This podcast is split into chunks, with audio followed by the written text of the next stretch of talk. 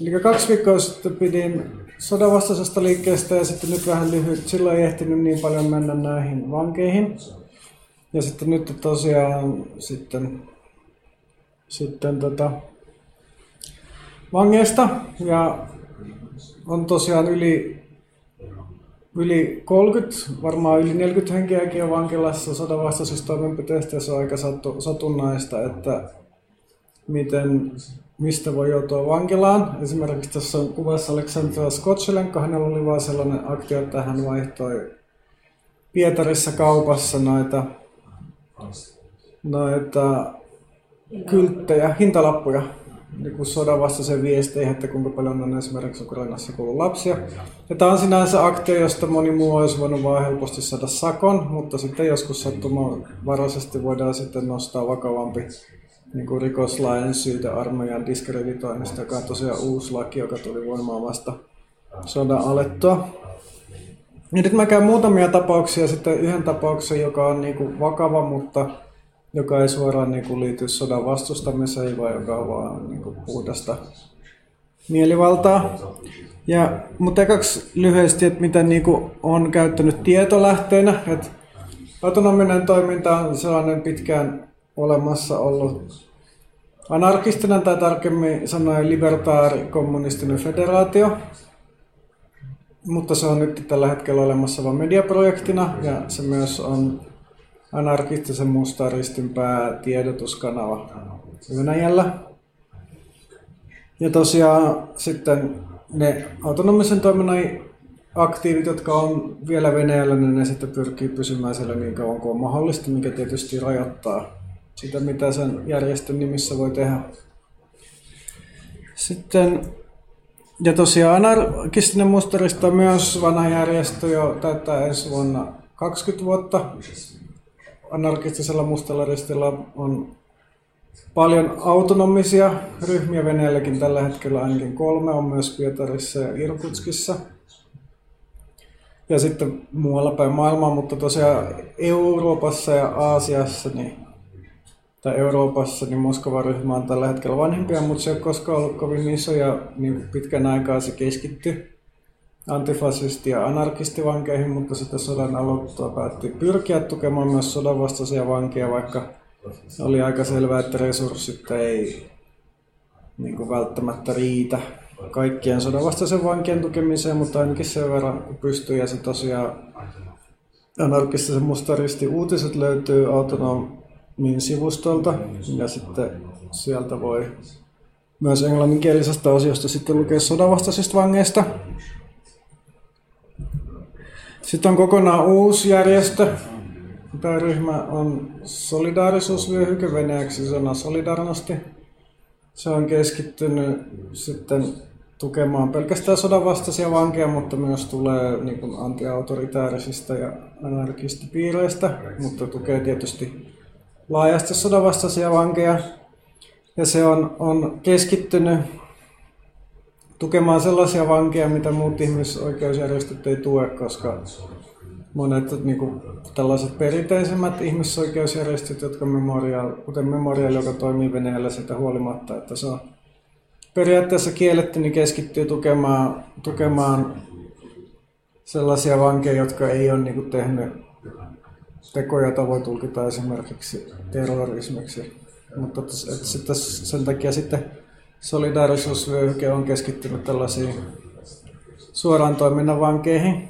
Ja niillä on tosiaan, niillä on tällä hetkellä vain venäjänkielisiä medioita toisin kuin autonomisella toiminnalla ja, ja anarkistisella mustalla ristillä, mutta ne on sitten Telegramissa ja Instagramissa ja Facebookissa.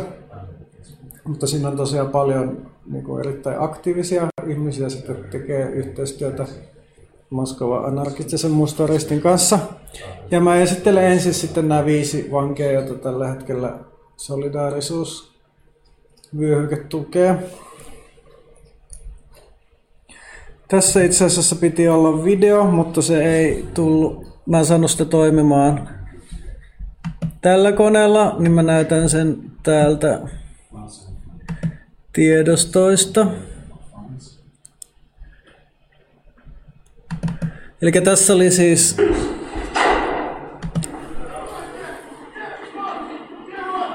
Tämä oli siis kutsuntatoimisto Ruslan Zininmen Ust Ilinskin, Ilimskin kaupungissa. Tuolla se on Irkutskista ehkä noin 500 kilometriä pohjoiseen, eli aika syvällä Siperiassa. Ja hän sitten ampui siellä kutsuntavirkamiestä hauli, haulikolla. Ja tosiaan hän motivaatio, että hän vastustaa sotaa ja hän oli pettynyt siihen, että, että hänen paras ystävänsä kuoli jo maaliskuussa sodassa ja sitten nyt myös hänen he, se, se kunsa oli sitten kutsuttu kutsuntoihin, kun liikennekanalinpano alkoi. Hänet on nyt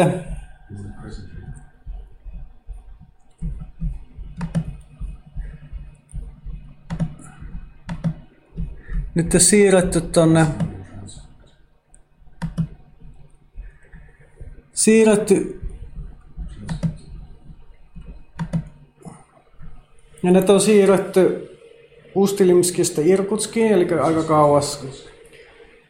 kauas. Tämä oli tosiaan 26.9. eli aika hiljattain, mutta hän on sanonut, että häntä on kohdeltu asiallisesti ja sitten nämä olosuhteet on ollut asialliset sitä huolimatta, että oli sitten, sitten varmastikaan virkavalta ja tällaisesta toimintaa arvosta.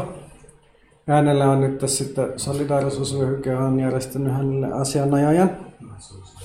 Sitten oli toinen aktio myös kauko-idästä. Idästä pitää etsiä. Tää oli toinen video.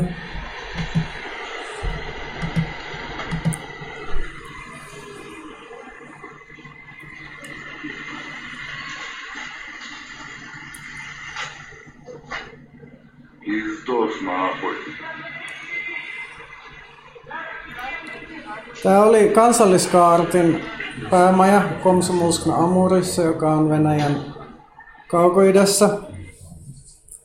Kansalliskaarti on käytännössä myös sitten se, on sellainen niin kuin militarisoitu poliisi, vähän samantapainen kuin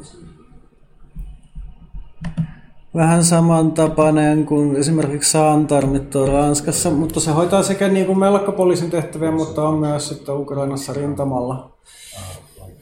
Ja Vladimir Sorotajev oli teki, sitten poltti tämän kansalliskartirakennuksen sisäänkäynnin, ei saanut poltettua koko rakennusta. Hänet saatiin sitten kiinni seuraavana päivänä. Hän oli itse asiassa jo, jo periaatteessa niin kuin kotiarestissa, koska hän oli ollut, ollut kahnausta sota, sodan vastustamisesta poliisin kanssa aikaisemmin maaliskuussa. Hän on aika jo, ei ole ihan nuori, on 50-vuotias, kiinnostunut luonnontieteestä antropologiasta ja sitten vastustaa sotaa ja myös on kiinnostunut eläinten oikeuksista. Ja hänellä on myös, myös solidaarisuusvyöhyke kustantanut asianajajan. Sitten on Igor Paskar, kolmas solidaarisuusvyöhykkeen tukema vanki. Hän heitti Molotovin koktailin FSB-rakennuksen Krasnodarissa kesäkuussa ja oli myös maalannut Ukrainan lipun kasvoihinsa. Hän ei edes yrittänyt paita paikalta. Se oli sellainen niin kuin, periaatteellinen protesti. Hän ei niin kuin, nähnyt edes, että mitä olisi ollut saavutettavissa.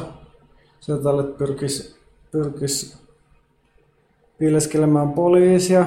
Ja hän on tosiaan nyt sellaisessa vankilassa, jossa ei muun muassa anneta vangeille ollenkaan kirjoja.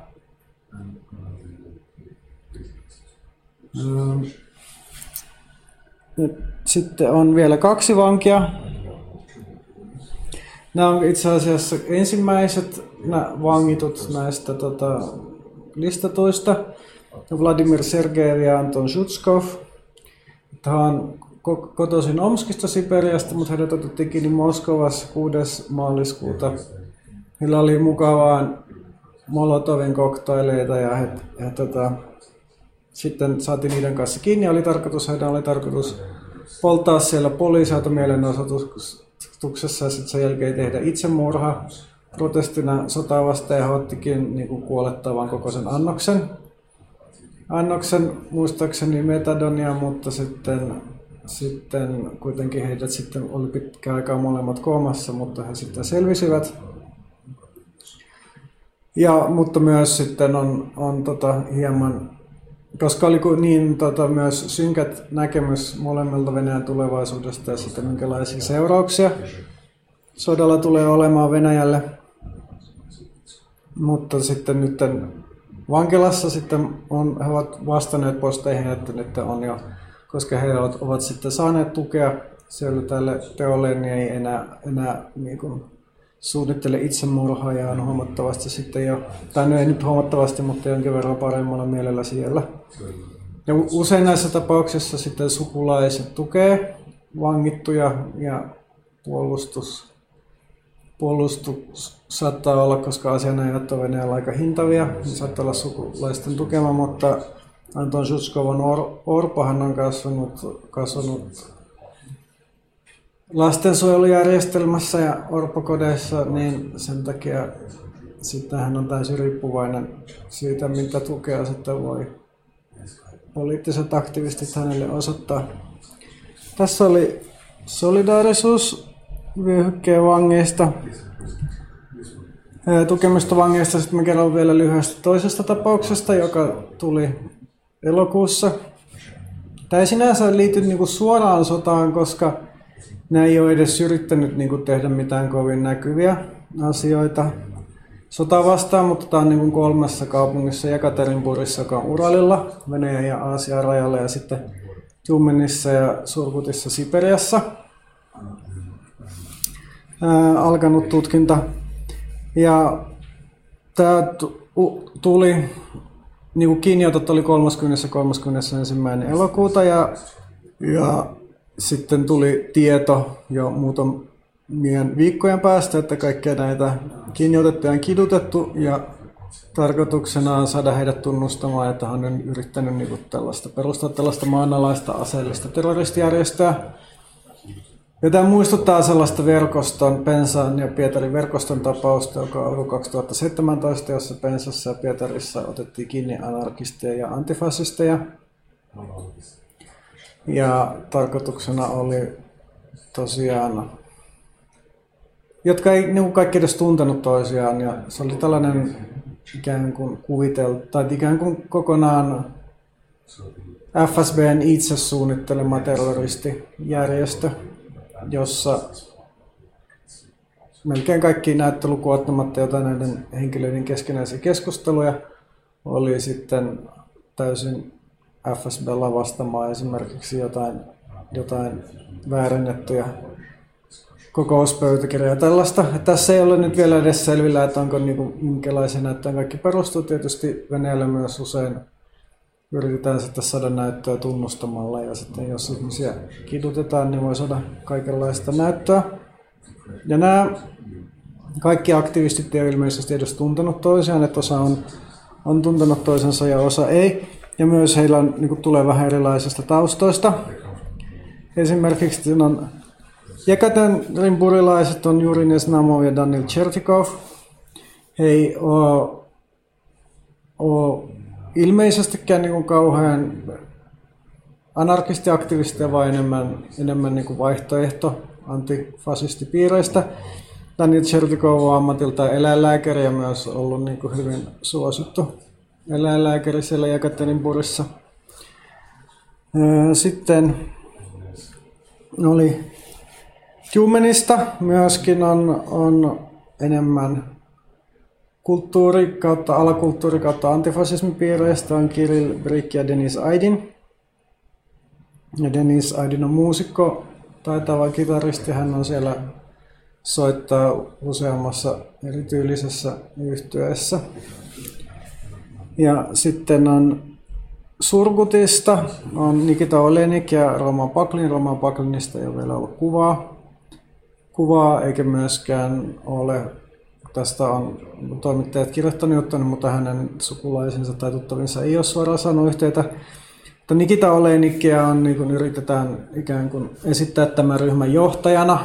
Ja Surgutissa he ovat olleetkin hieman ikään kuin selkeämmin poliittisia on esimerkiksi perustanut sinne libertaarisen kirjaston, eli antiautoritaarisen kirjaston, jossa on vaihtoehtoista kirjallisuutta, mutta kuitenkin aika pieni poliittinen yhteisö, yhteisö siellä. Surkuthan on Hantimansiskissa suurin kaupunki, se on aika kaukana Hantimansin autonomiselta alueelta, se on niin öljyntuotantoaluetta, mutta aika kaukana kaikista muista kaupunkeista.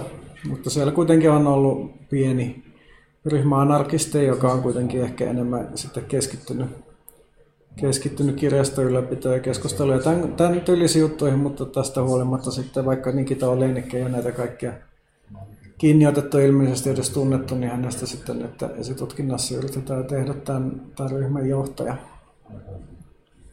Mutta joo, tässä oli nyt näistä. Lyhyt oli tarkoitus pitää hyvin lyhyt alustus, että ehditään kirjoittaa tukipostia. Mutta onko näistä jotain niin kuin, kysyttävää? Mä katson myös tuolta, onko, stri, että onko streamin puolella ollut jotain kysyttävää. Ei ole siellä kukaan myöskään kysynyt. Onko täällä jotain vai siirrytäänkö suoraan kirjoittaa postia? Se niin toi niin Julienin uh, sama, no se oli FSB siinä mukana, että se oli ehkä kuten Novojen Village No joo, niitä on, on muutamia josta verkosta ja sitten uusi, uusi suuruus ja tälleen. Mutta, mutta uusi suuruuskin on, tämä Nove Village, niin heilläkin oli kyllä suunnitelmia, vaikka, mutta se, siinä oli niin kuin, FSB oli kokonaan soluttanut se järjestön ja sitten ne, jotka niin kuin teki näitä vallankumoussuunnitelmia, niin ne olivat itse FSB-agentteja. Agentteja siellä, mutta se oli ikään kuin olemassa oleva maanalainen järjestö, joka oli kumminkin alusta loppuun asti täys provokaatio, johon sitten oli värvätty netistä teineen mukaan. Mutta Tumenin tapauksessa on niin epäselvää, että onko niin kuin yhtään mitään edessä ollut mitään chattikeskustelua tai tällaista. Pensan tapauksessa myös oli chattikeskusteluja, jotka ei ollut minkään provokaattorin provosoimia. Mutta he tota, tota, mulla on muuten mahdollisesti ongelma. Se ei streamin kanssa ei kyllä se nyt toimii taas. Mutta niin, että, että, ei ole tosiaan mitään selvää, että perustuuko tämä yhtään mihinkään. Että oli ollut jo, jonkinlainen, jonkinlainen konflikti, konflikti, niin kuin epäpoliittinen, epäpoliittinen konflikti siellä Jumenissa heinäkuun puolessa välissä. Ja oli tämä Brick ja Aidin oli otettu kiinni. Ja oli vaan niin kuin kadulla joutuneet johonkin yhteenotteen sitten poliisi oli sieltä löytänyt, että he seuraa antifasistisia Telegram-kanavia ja sitten siitä sitten oli keksitty, että he voikin olla sitten tällaisia vaarallisia terroristiekstremismiä ja heitä sitten voi syyttää tällaisesta, tällaisesta toiminnasta. Mutta joo, oliko jotain muita? Ei ehkä, no joo, siirrytään sitten lyhyt alustus, voidaan siirtyä tota,